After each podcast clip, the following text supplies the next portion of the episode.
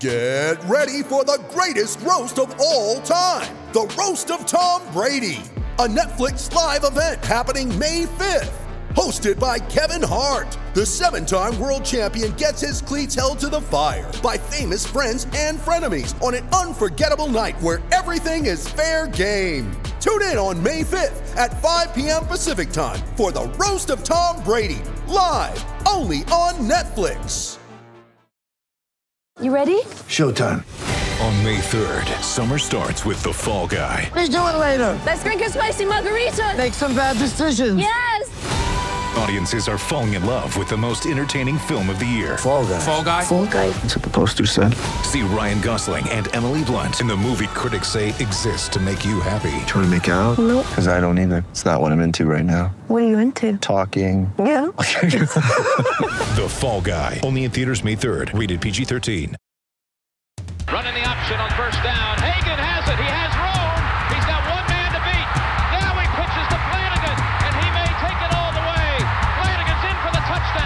McKinley Wright from the logo. Got it! Oh, McKinley Wright.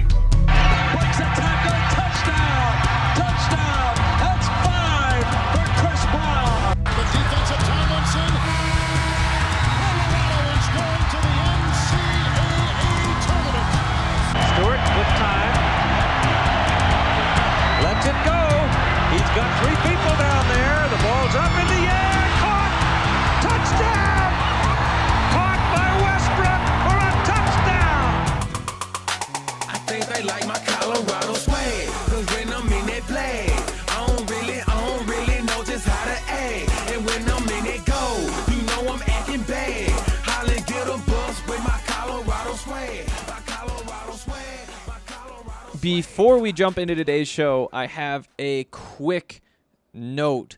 Um, and that is this. So during the show, I was talking about the uh, fall championships and what's going on there. And uh, I wasn't totally sure what was going on, so I went and checked after I was done recording this. And here's the information that you should just keep in the back of your head as we go through this.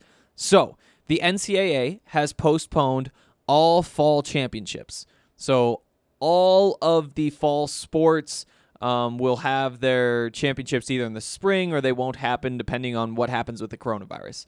Um, but as of right now, no fall championships is the plan for uh, this season. Uh, there is one exception though, and that is FBS football. Uh, and that is because the college football playoff isn't run by the NCAA, it's actually run by the conferences. So, as we dig into this stuff, just keep that in mind um, as you go forward. Welcome into the DNVR Buffs podcast presented by Manscaped. I'm Henry Chisholm, and uh, today we're going to talk about something more fun, at least for a little bit, than uh, talking about college football just ending right in front of our eyes. Um, there are, I guess, some updates there. The NCAA said that it won't have any fall championships. Some people are upset about that. Particularly, I think Missouri sent out some press release saying we were told they were going to wait another week before they made a decision. But because the rule is that uh, if less than half of the teams are competing, this is like what you typically do. I don't understand whether that means you have to shut it down or you just get the option to shut it down and they took that option. Um, but the point is, no fall championships, which means uh, I would guess you're going to see all of college football kind of push things to the spring. Um, so that you can get the season in and then crown a national champion in April or May or whenever this happens.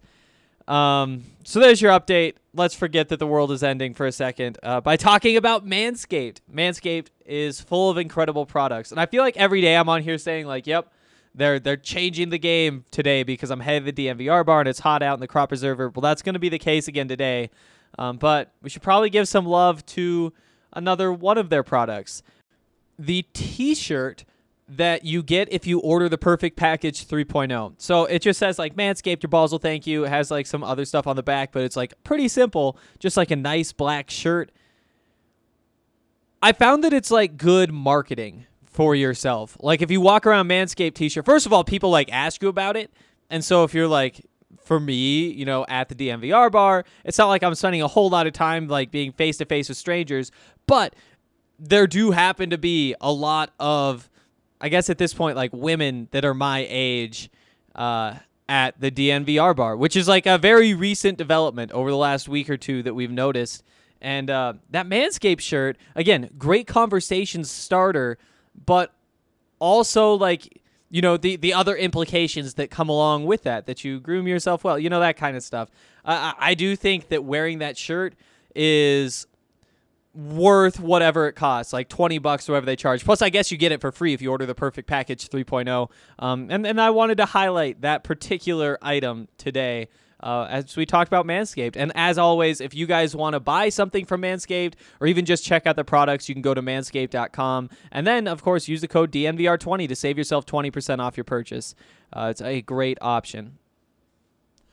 Um, so here's what I was thinking. Since it's a Friday, I'm kind of backed up on comments. We're going to get through all of those. Um, but also, I didn't get much of a chance to talk about my guy, Mike Chandler the second. Mike Chandler is uh, somebody who we've talked about a little bit. You know, with Justin Guerrero on, there have been a couple times I brought him up during those conversations talking about quarterbacks. Um, Mike Chandler is a walk on, a preferred walk on. Um, he he turned down some scholarship opportunities. You know, New Mexico State probably being the most recognizable scholarship that he turned down. Here's what I want to say about Mike Chandler. I think his passing is underrated. And if you guys haven't watched him, uh, you guys should like just like search his name, like Google his name, click on videos, and just click on whatever pops up because uh, he is electric. He's under six feet tall. I think they have him measured at like 5'11 and a half, so barely under six feet tall. That makes him like, you know, Drew Brees size, Russell Wilson size.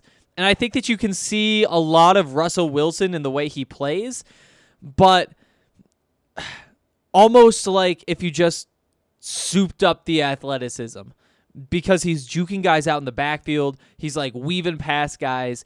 Again, he's just electric. That is the one word that you need to have when you describe him. Like he's just like weaving through traffic, setting up his blocks in front of him, and then when there isn't a blocker to set up to take out a guy in front of him, he'll just pull out a little spin move and just fly right by. He can get to the edge, he can run up the middle. Like uh, he doesn't need to be in space to be a successful runner, which seems like a pretty rare quality for a quarterback, especially because, you know, obviously you don't want your quarterback to to get hit. You don't really want him just pounding himself up the middle. Mike Chandler's in control. Like he just always seems like when he has the ball in his hands, he understands what's going on around him. And uh, I'm really, really excited to see him play. I am really excited to see him play. And, and he graduated, he was part of the 2020 class, so he would have been available to play starting on Monday when the Buffs was supposed to open camp. Um, whether he had a real shot to win the quarterback competition, I'm not so sure. But now he's in there as a true freshman. Brendan Lewis is in there as a true freshman along with Tyler Lytle and Sam Noyer, all competing for the starting job when the season likely does start in January or February. You know, I, I don't really want to dig into like the coronavirus stuff today because we have to talk about that a lot already on this podcast, and there isn't any real news outside of the championship stuff that forces us to go down that path. But I will say, just briefly, that the more I look at how teams are approaching the fall season, or the spring season, the more I think it could work. Um, the the the way the plans have been written, and you know, we'll we'll see what the comments look like today. But I saw one that I might be able to like twist into a way to talk about one of the uh, spring season proposals. But uh, I have a whole bunch of ideas, and I've seen a bunch of good ideas, and uh, I do think that we're going to get football in the spring. Back to Mike Chandler, though he released a uh, video of him working out, um, not just working out, but throwing footballs earlier this week that I thought was really impressive. Because when you watch him on tape, and I think I've said this before, there is a bit of a wind up there. It isn't like, uh, you know, if we're going with mobile quarterbacks, Lamar Jackson has that little just wrist flick and he just hits everything right on the money, everything in the middle of the field. He just will not miss those passes, and he's going to get the ball out of his hands super quickly because he has such a compact release. Mike Chandler has a little bit more of a windup. It's not like the full like Tim Tebow trebuchet thing that he had going on, but it is notable that that he does have that little hitch in. Uh, it's not even a hitch. It's just not the fastest release. I've been thinking back a lot to that conversation we had with uh, Danny Langsdorf, the uh, Buffs quarterbacks coach, when we talked about what's important to him. And number one, he said accuracy. Number two, if you have some sort of mobility, at least enough to survive in the pocket, even if you aren't a guy who's like a dual threat, you've got to be able to make a move, get outside of the pocket, and extend the play, at least occasionally. That was number two. And he said that there are some things with footwork and with mechanics that he is pretty particular about but he said that he could coach those. And again, these are the conversations from uh, when we first met all of these coaches uh, shortly after they were hired, after Karl Dorrell built out this coaching staff. And, you know, that definitely is something that stuck with me, especially when you see somebody with Mike Chandler, somebody who uh, is hitting his throws. You know, he's he is an accurate quarterback, even if you don't love the release. But again, that's something that Danny Langsdorf said that uh, he feels like he can coach up. And now that he has, you know, whatever this is, three, four months to coach it up, maybe it works out. Maybe it works out. Um, I know I'm really excited to see what he can do. Um, you know, the the 26 passing touchdowns as a senior last year. You love that number. The 26 passing touchdowns the year before, you really love that number too. But then you throw on the 25 rushing touchdowns and 1,200, almost 1,300 rushing yards his senior year. I mean, those numbers at the highest level of Texas high school football, they, they stand out and they have to. Meanwhile, he has seven career interceptions in 638 career passing attempts. I just I just can't believe that Mike Chandler didn't get any better scholarship offers than the ones he did get. New Mexico State and Lamar are the two that uh, 247sports.com um, has listed. I, I, I I don't know. I'm excited about this. I'm excited about this for sure. Um, three star prospect, 0.83. Uh, he, I'd also seen some other places say that he could just be like an athlete at the college level. He might not play quarterback. He might be somebody, you know, like a, a slot receiver, that type. I would keep him at quarterback for as long as uh, as long as you can uh, see some sort of path to him being the guy. If if Brendan Lewis comes in and he has a an incredible rookie year, or not rookie year, freshman year, and we're going into the sophomore season, kind of like the way we're talking about Jayden Daniels. You know, it doesn't need to be Kedon Slovis, where it's like, oh yeah, he's probably top five in the Heisman ranks going into his sophomore season.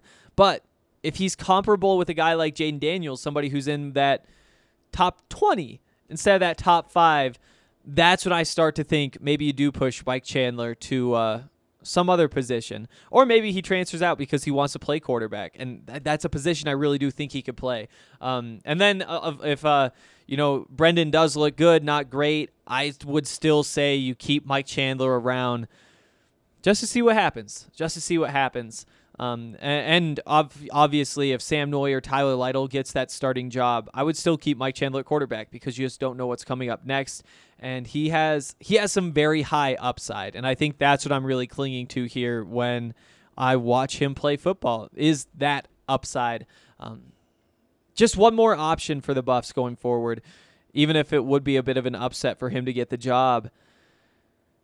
I the way things are set up now, nothing is going to surprise me about the next 12 months of college football. All right, uh, real quick, want to talk about our friends over at Breckenridge Brewery. They uh, they make this podcast possible, and they make a bunch of other things possible at DNVR as well. Breckenridge Brewery is the official beer of DNVR. remember, supporting our partners is supporting us during this crazy time. Uh, in particular, we highly recommend the Avalanche Amber Ale, not just because the Avs are about to uh, win their second game on their way to a first round sweep of the Arizona Coyotes. I- I'm going Coyotes. I'm not.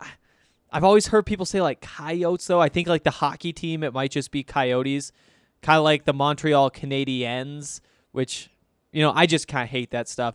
I don't. I think those are probably the only two professional sports teams in the United States that I just cannot commit to a way to say their name. Only because I feel dumb saying Canadiens and like emphasizing the eh part that everybody always emphasize. And then coyotes, coyotes. Ah, I don't know. That stuff just throws me off. I guess anything with New Orleans, New New Orleans, that that'll screw me up too. Really, I just need to find a way to commit to all of those words and it'd be just fine. I'll work on that. But right now it's time to talk about Breckenridge Brewery. Again, Avalanche Amber Ale, very good beer. Farmhouse is open. It's socially distanced. It's beautifully set for outside dining. There's also curbside pickup from noon to 8 p.m.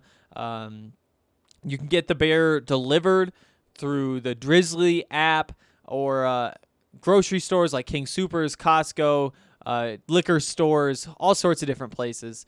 Um, if you want to uh, order some pickup, then call 303 803 1380 and use the code DNVR to save $5. So many good beers. They bring your order out to you to your car. Um, and uh, if you can't make it to Littleton, to the farmhouse, you can use the Breckenridge beer locator on the Breckenridge Brewery website to figure out where you can buy whatever it is you want to buy. Okay. Also, MSU Denver Online puts a dynamic education at your fingertips without forcing you to decide between earning a degree and living your life.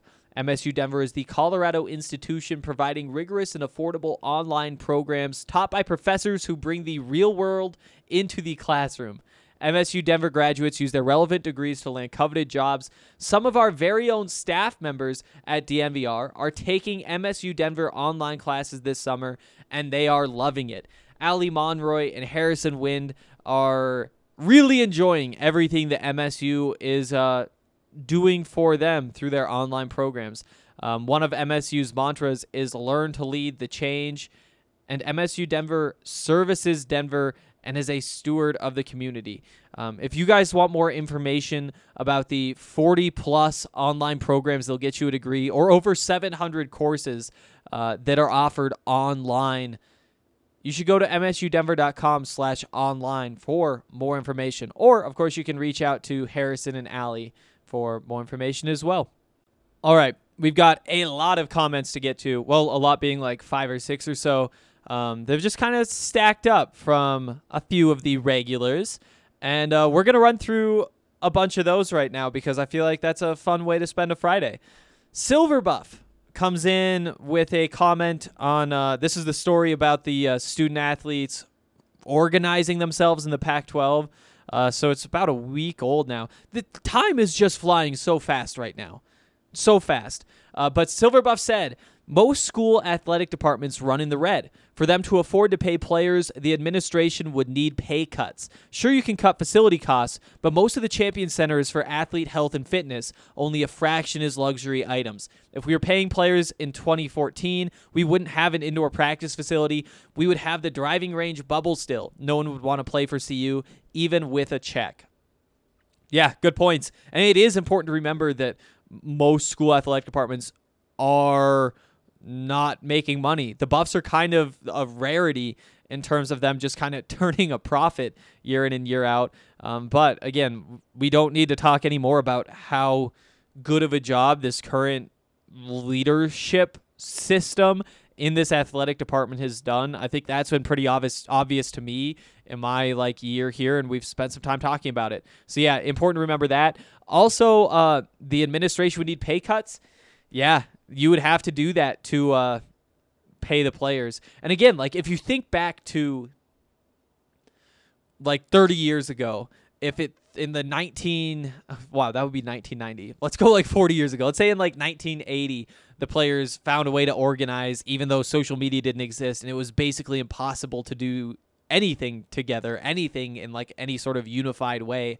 Let's say somehow they had convinced the ncaa to give them like 25% of the revenue from the the football whatever. Football players get 25% of football revenue something like that. Then the administration would would not be making the salaries they make today because every school would be paying out that money or the Pac-12 or every conference whatever would be paying out that money and schools just wouldn't have the extra money to throw around. Nobody could afford to pay what the top administrators are being paid now, and so you wouldn't have these super inflated costs, whether it's the Pac-12 administrators, the school administrators, or even the coaches. You know, the the going rate for the best coach in college football wouldn't be twelve million dollars or whatever it is per year. It would probably be closer to like seven million because of the cut that the players would get. But it's kind of a waste of time talking about that because that isn't what happened. The players didn't organize then and get their share of the revenue. And so now here we are, where it would take a pay cut instead of just less pay raises over the course of whatever time period to uh, to make this work, and that's going to be ugly.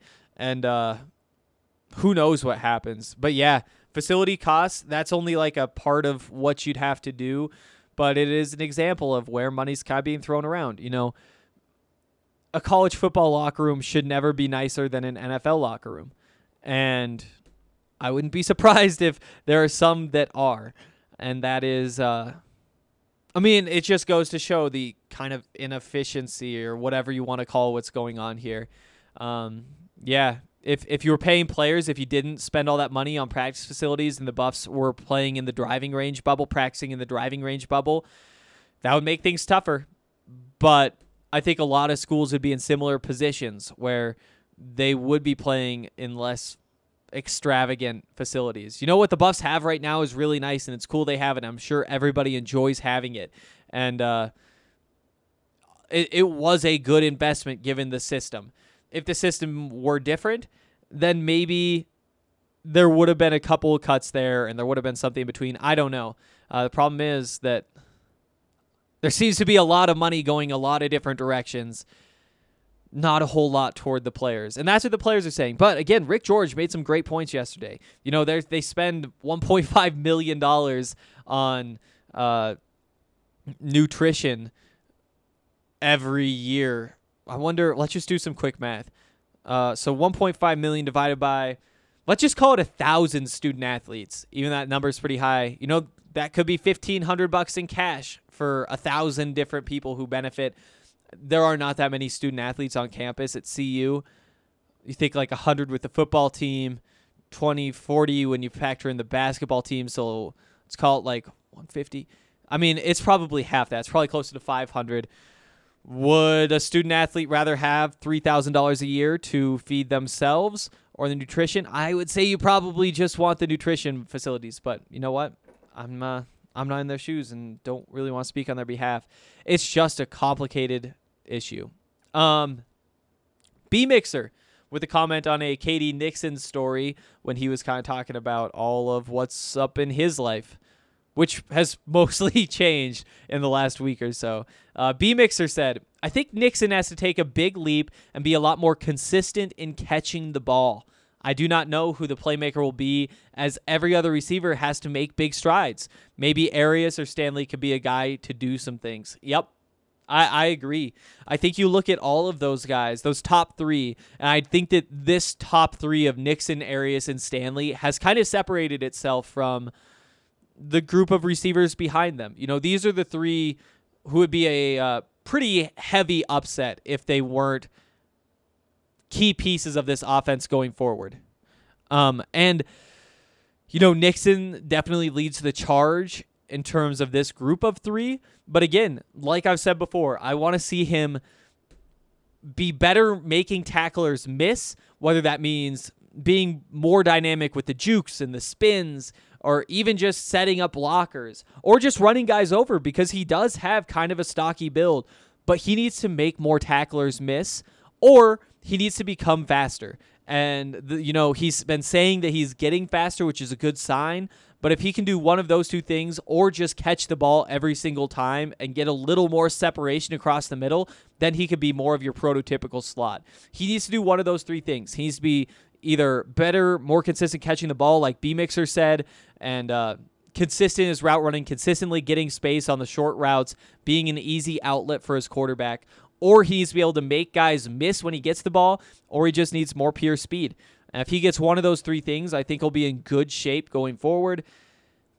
If he gets two or more, then that's when you could start to see him become a more dynamic threat. A guy who you talk about as an all Pac 12 player. Um, yeah, those are my thoughts there. Um, B Mixer again. CU was Carter's only Power Five offer. Uh, this is talking about the uh, quarterback who signed with Colorado. Um, oh, I think I may have said some of those schools are Power Five. I can't remember. That was a long time ago. Boise, Fresno, and the other Mountain West schools are Group of Five. I think Carter will find out that it is impossible to play both his freshman year, uh, uh, play both in terms of play both football and basketball his freshman year, and will have to make a choice. If he decides to play basketball, he will not have a scholarship, as CU has given him a walk-on opportunity on basketball. I see something similar. Um, I think that he is. Uh, he's a football player. He's a football player. We'll we'll see what how he- everything shakes out on the route to him becoming a football player, but uh, he's a football player. I would guess it's pretty quick that he just uh, becomes full time football. Doesn't really spend much time thinking about basketball, but who knows? Who knows?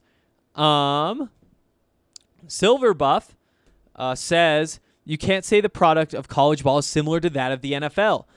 2% of FBS players are good enough for the NFL. Last year's LSU team would get steamrolled by the Browns. That's why NFL players get that revenue share. Aside from the obvious fact that NFL players are pro, college players are not pros. NIL is fair, but a 50% revenue share is not even possible. All women's sports would be gone, which violates Title IX. I wouldn't care if every four star, five star played in a small NFL minor league. Most college fans go to games to watch their school with their traditions. Yeah, and that's a weird thing. Like in terms of like quality of play, yeah, NFL is well ahead of college football. But in terms of just like the way they're broadcast, where it's like Saturdays you can sit down and watch college football games. They're broadcast like NFL games, and people watch them like they are NFL games. You know, I, I think the biggest argument against what I said that the product is very similar and that people tune in and watch in a very similar way is that the difference is college players are more replaceable. And having talked with Ben Girding on one of these podcasts we did together, I think that that has been one of the bigger shifts in my thought process through all of this has been the amount of power that college football players actually have because again, we look through and if half the players dropped out, half the starters drop out, you can look through the depth chart and say, "Hey, these aren't guys who are going to be just as good as those guys." but they're going to be good enough to go out there and play football and people will still watch. And I think that if you think of like football players as like this pyramid where it is like as as Silverbuff said, 2% of FBS players are good enough for the NFL. You have like this little pinnacle of guys who are actually NFL players all the way down. When you're watching the average college football game, that pyramid you're in kind of the middle portion where it is really wide. And if those guys drop out, you could pull in some guys who are worse, are not as good at football players as the guys who are on the field, but the average fan may not see too much of a difference or may not like stop watching because that difference. Whereas in the NFL, if they did lose, you know, say half the starters, you know, you lose one of Tom Brady, one of Drew Brees. You lose or, or yeah, one of Tom Brady or Drew Brees. You lose one of uh, Lamar Jackson, Patrick Mahomes. You lose one of let's just say Deshaun Watson and uh, Russell Wilson. You do that all the way through all the quarterbacks. At running back, you know, you lose one of Christian McCaffrey and Saquon, uh, one of Ezekiel Elliott and Alvin Kamara, maybe overweighting him a little bit. But but you would lose a significant amount of talent, uh, particularly in the trenches, which we, I should, probably should have gone straight there. Um, I think that that would be tougher for the NFL to swallow, or for the NCAA to swallow than the NFL to swallow. But in terms of like what people are watching the game for, at least for me, it is very much the same reason. You turn it on to just watch the football. You don't turn it on because of like the coaches who get all the money or any of that kind of stuff. I just I don't know. Saturdays and Sundays, like yes, the football players are better on Sundays, but I don't know. I guess I, I would stand by the the reason that that doesn't matter too much is that the college players can't parlay that into power. You know, having any real power to say, hey, we're all going to sit out and there's nothing you can do because there is something that NCAA could do. They could just get more players in a way that the NFL couldn't just get more players. And uh, that is the big difference between the NFL and the NCAA, at least in that regard, in my mind. Um, Buff Anden, oh, I think a new commenter, uh, says uh, lose $62 million or $62 million reduction of revenue. Big difference. Still not a good situation, but reduction of revenue could be offset by reduction of costs. Yeah, so uh, that is reduction of revenue. So that's just straight up. And again, this is coming from the ESPN article where they brought in the uh, sports business management uh, director at Washington University in St. Louis. Uh, he said it'd be on average at least $62 million loss of revenue. So let's call it loss of revenue, which means a lot of it can be upset, uh, uh, offset. But uh, that's uh, that's a lot to try to offset. Um, good clarification there. Moving along to uh, Silver Buff. Again, if NFL teams can play 20 games in just over 20 weeks, college players can play a condensed spring and normal fall schedule over a nine month period. That's an interesting one, and I do think let's let's dig into this in the final segment because uh, I think it was Iowa's head coach, Iowa's athletic director, threw out a plan yesterday. So let's talk about that plan um, because I do think there's some interesting stuff. Because it is true, NFL players do play 20 games in 20 weeks if they uh, go to the Super Bowl. I guess there's one week off there. I guess most of the Super Bowl teams tend to have a bye in the first round, but not anymore. Only the one seed gets the bye in the NFL now, so you're going to see less of that. So let's call it 20 games in 20 weeks or 21 weeks because there's a bye in there.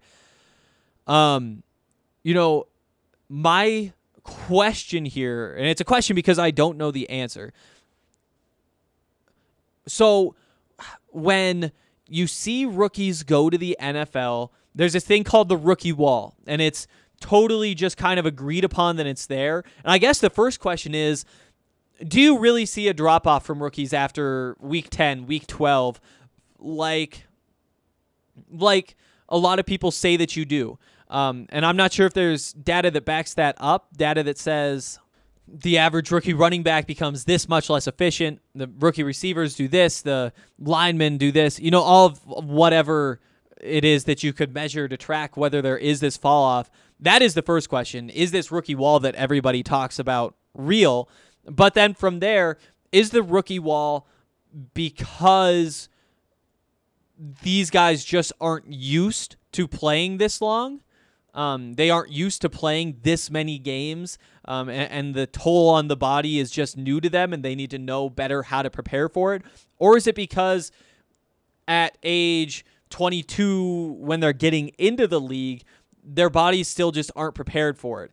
And so you have to have that extra development of muscles or whatever uh, that you get over the next couple of years when you go to 23, 24, and then you start becoming more consistent late. Um, so yeah, um, because because it could be that these guys just aren't used to playing that many games, and if you got them used to it, they could do it, no doubt. I guess in, in terms of this situation, um, we'll dig into the actual schedule later on, but I do know that this was a big issue with Karl Dorrell. How do you make this work? Because football is so intense, and uh, college football players typically haven't been asked to play this many games, except for by me because I want the uh, college football playoff.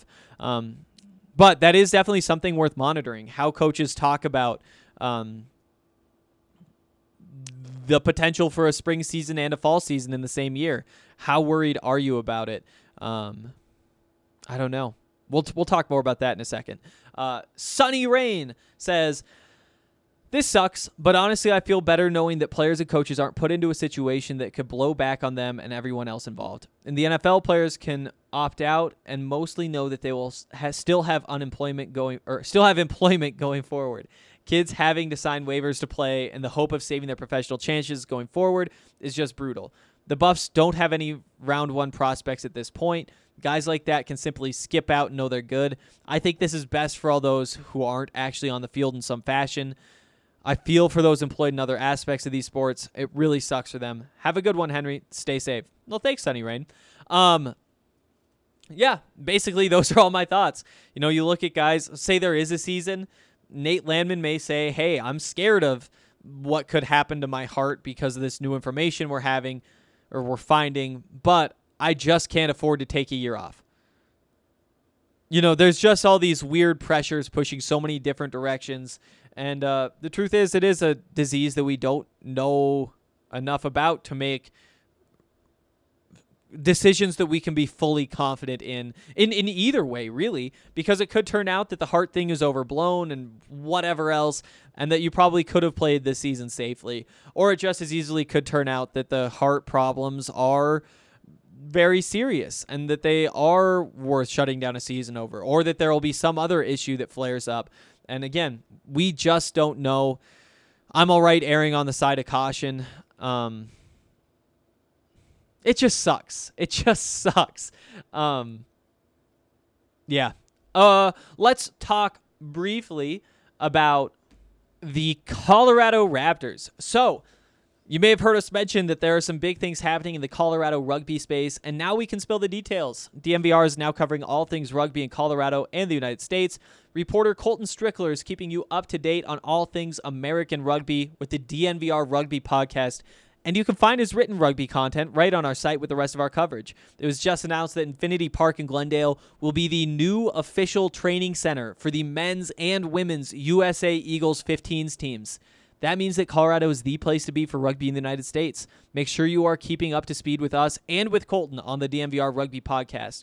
Uh, you can download that podcast wherever you download podcasts, and our guy Colton is doing basic 101 pods to break down the game for you. They are incredible. Remember, supporting our partners is supporting us. So download the DNVR Rugby podcast and follow along at DNVR Rugby on Twitter.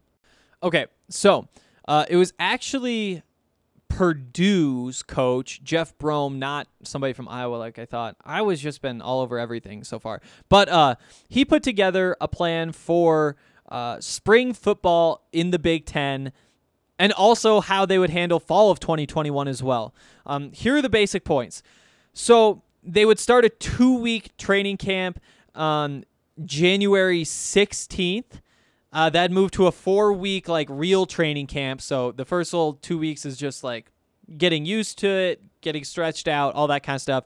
You have four weeks of real camp. That would end February 26th. And then you start an eight game season with no bye week. February 27th. That's the Saturday. That's that first weekend of games. Afterward, you'd have two empty weeks before the postseason. The postseason, he puts together a couple of different plans. One would include um, the Big Ten championship and then the Rose Bowl and the 14 playoff, that kind of stuff.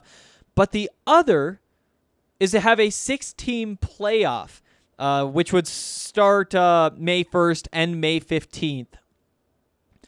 And here's how that would work you'd have the five Power Five conference champs and one wild card. Then you take the top two seeds, and they would have a first round bye. Uh, after that, you get uh, three months off, no mandatory workouts. You start uh, your summer voluntary athletics activity stu- stuff um, mid July, uh, going through the end of August, essentially. And then uh, you get an off week before a four week training camp that starts September 4th. You have a 10 game season after that that runs from October 2nd to December 11th. And then the same postseason options. Though that postseason would run January 1st through January 15th.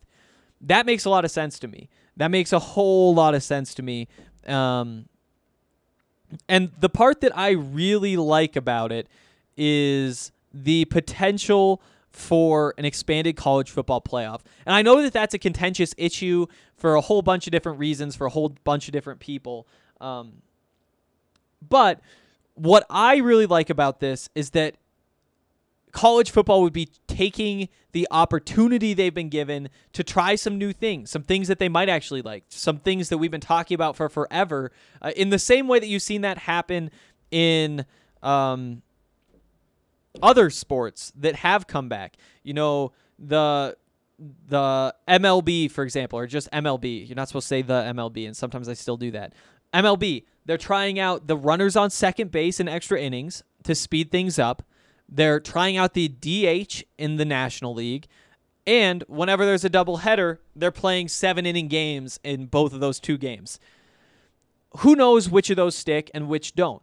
The point is, Major League Baseball saw this situation they were in and said, hey, this is a time for us to do this stuff. And if we like it, we can keep it. And if not, we can say, no, we're not doing it. And we'll have real reasons to do it. We at least gave it a shot instead of just like everybody fighting about whether to do it or not without ever even like trying it or, you know, the way that everything always gets done. Uh, the NBA also. It's probably going to start its season in December, and there have been rumors. So, so the the NBA owns Christmas Day. They just own it. That's like the biggest day of the year for them. I know for me, like I wake up in the morning and just watch basketball day. It's all the best games. It's like the finals rematch. It's all of the stars going up against their rivals. Like it is a great day of basketball. Well, now the NBA is likely going to start its season right around Christmas because they're finishing so late because of the 140 days off that they had to take uh, during the season. But they could start that on Christmas. And if they like that schedule, which would mean they're not competing so much with football, they could dominate the spring and uh, essentially kind of play through the summer, play their playoffs through the summer, which is typically just regular season baseball games. So there isn't too much competition to for for like viewers compared to trying to pull this off during uh, NFL season and then having playoffs the same time as the NHL, they could say, hey, we're doing this in the 2021 or 2020 2021 season. We're starting in December. And if we like it, then we'll keep it. I love that they're taking that opportunity to try it, see if there are any problems, and then just make a good, educated decision based on a whole bunch of information. That's the way it should be. This is the way college football should be handling it too. They should try a 16 playoff or maybe even try an 18 playoff. Maybe you say, you know what? We can't do bowl games. Bowl games just don't make sense in this model, the way everything's structured. Let's open it up to 12 teams and have like a real playoff system. I don't think that's likely. You know, again, I come from the FCS system where uh, the uh, there's a 24 team playoff after the same length regular season of FBS. Um, and again, it's Division One football with a 24 team tournament with home teams hosting, and it is so much fun, so much fun. Um, I think that they should at least try six teams, try eight teams, and then when the time comes, I think that their deal with the college football playoff, like the TV deal, all that kind of stuff, whatever is holding them to um, this structure, expires in 2026, maybe 2023, somewhere in that range. So there is at least a few more years where they probably do have to do the four team playoff. Um, maybe they could cut a deal and change things early, but at the very least, take this opportunity where you do get to tweak things to try something new, try something that about half of college football fans want and half don't. Do it for a year and see where people wind up. You know, I hated the idea of having a DH in the National League. I'm not going to say I love it right now, but I will say that if they keep it, I'm going to be fine with it. You know, it's not going to be something that I'm going to be upset about because I've seen it and I'm like, well, it really isn't that big of a difference. You know, the second, uh, the base runner on second base in extra innings. I'm not so sure about that one still. But again, we're trying it and we're going to keep trying it for a couple more months. And then we'll actually have the information to make good decisions about all these things instead of people deciding on a stance beforehand and just sticking to it in the way that basically everything gets done in America. But that's a topic for a different day. And uh, that's going to do it for today's podcast. If you guys have any comments, uh, we will get to those. I'll probably be getting to them more regularly now. Um, instead of letting them build up for a week and then doing them on Fridays. But uh, yeah, appreciate all those. You can go to the post for today's show at thednvr.com. Basically, you just if you have the app or if you're on the website, you just open it up. You go to the podcast tab or the buffs tab, I guess. And if you go to why did I make this so confusing? Go to the podcast tab, go to the buffs pod tab, and click on today's show, which will probably be something about Mike Chandler or playoff structure, something like that. And uh, there you can leave your comment there. So yeah, a lot of fun.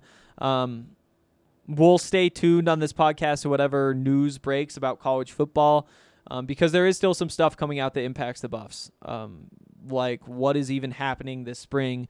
Are we going to just get all of college football then and have what could be as normal of a college football season as we could get in this situation? Eight or ten games, a real postseason. I don't know for the first time, I think that college football might be headed in the right direction. I think that they can actually pull this off. Um, whereas this whole fall season, I've just kind of been thinking like, oh, it's gonna be fun if it happens. Gonna be fun if it happens, but thinking no, there's probably no way they can make it work. Now I feel like there is a real target date. Let's let's get to this January 1st and see what's going on. I think we're gonna be starting up some workouts or something. Um, but hopefully we all just wear our masks to make those odds as good as possible they'll happen. Uh, that's to do it for today. I'll be back next week with more Buffs talk for you guys. Appreciate you all for listening, and uh, I'll see you then. I think they like my Colorado. Cause when I'm in I don't really, I don't really know just how to act. And when I'm in you know I'm acting bad. A bus with my Colorado. My Colorado my Colorado.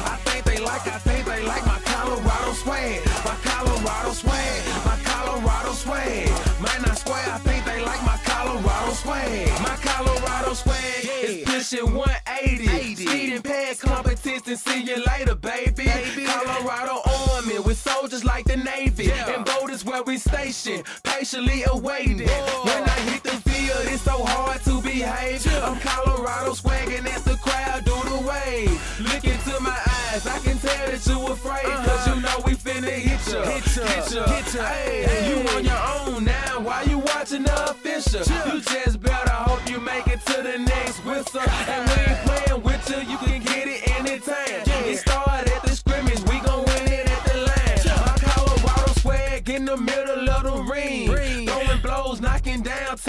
team after team. They like my Colorado swag. Cause when I'm in that flag, I don't really, I don't really know just how to act. And when I'm in that gold, you know I'm acting bad. Holla, get a bus with my Colorado swag. My Colorado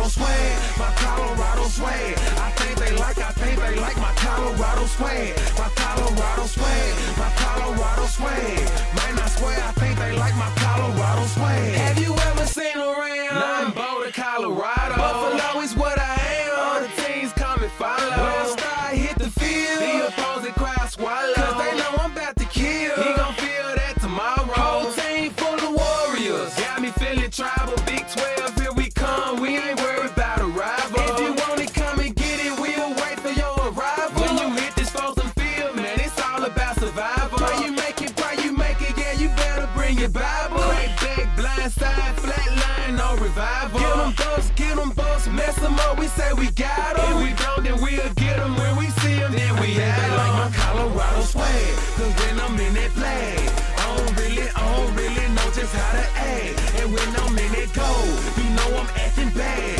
Holla, get a bus with my Colorado swag. My Colorado swag, my Colorado swag. I think they like, I think they like my Colorado swag.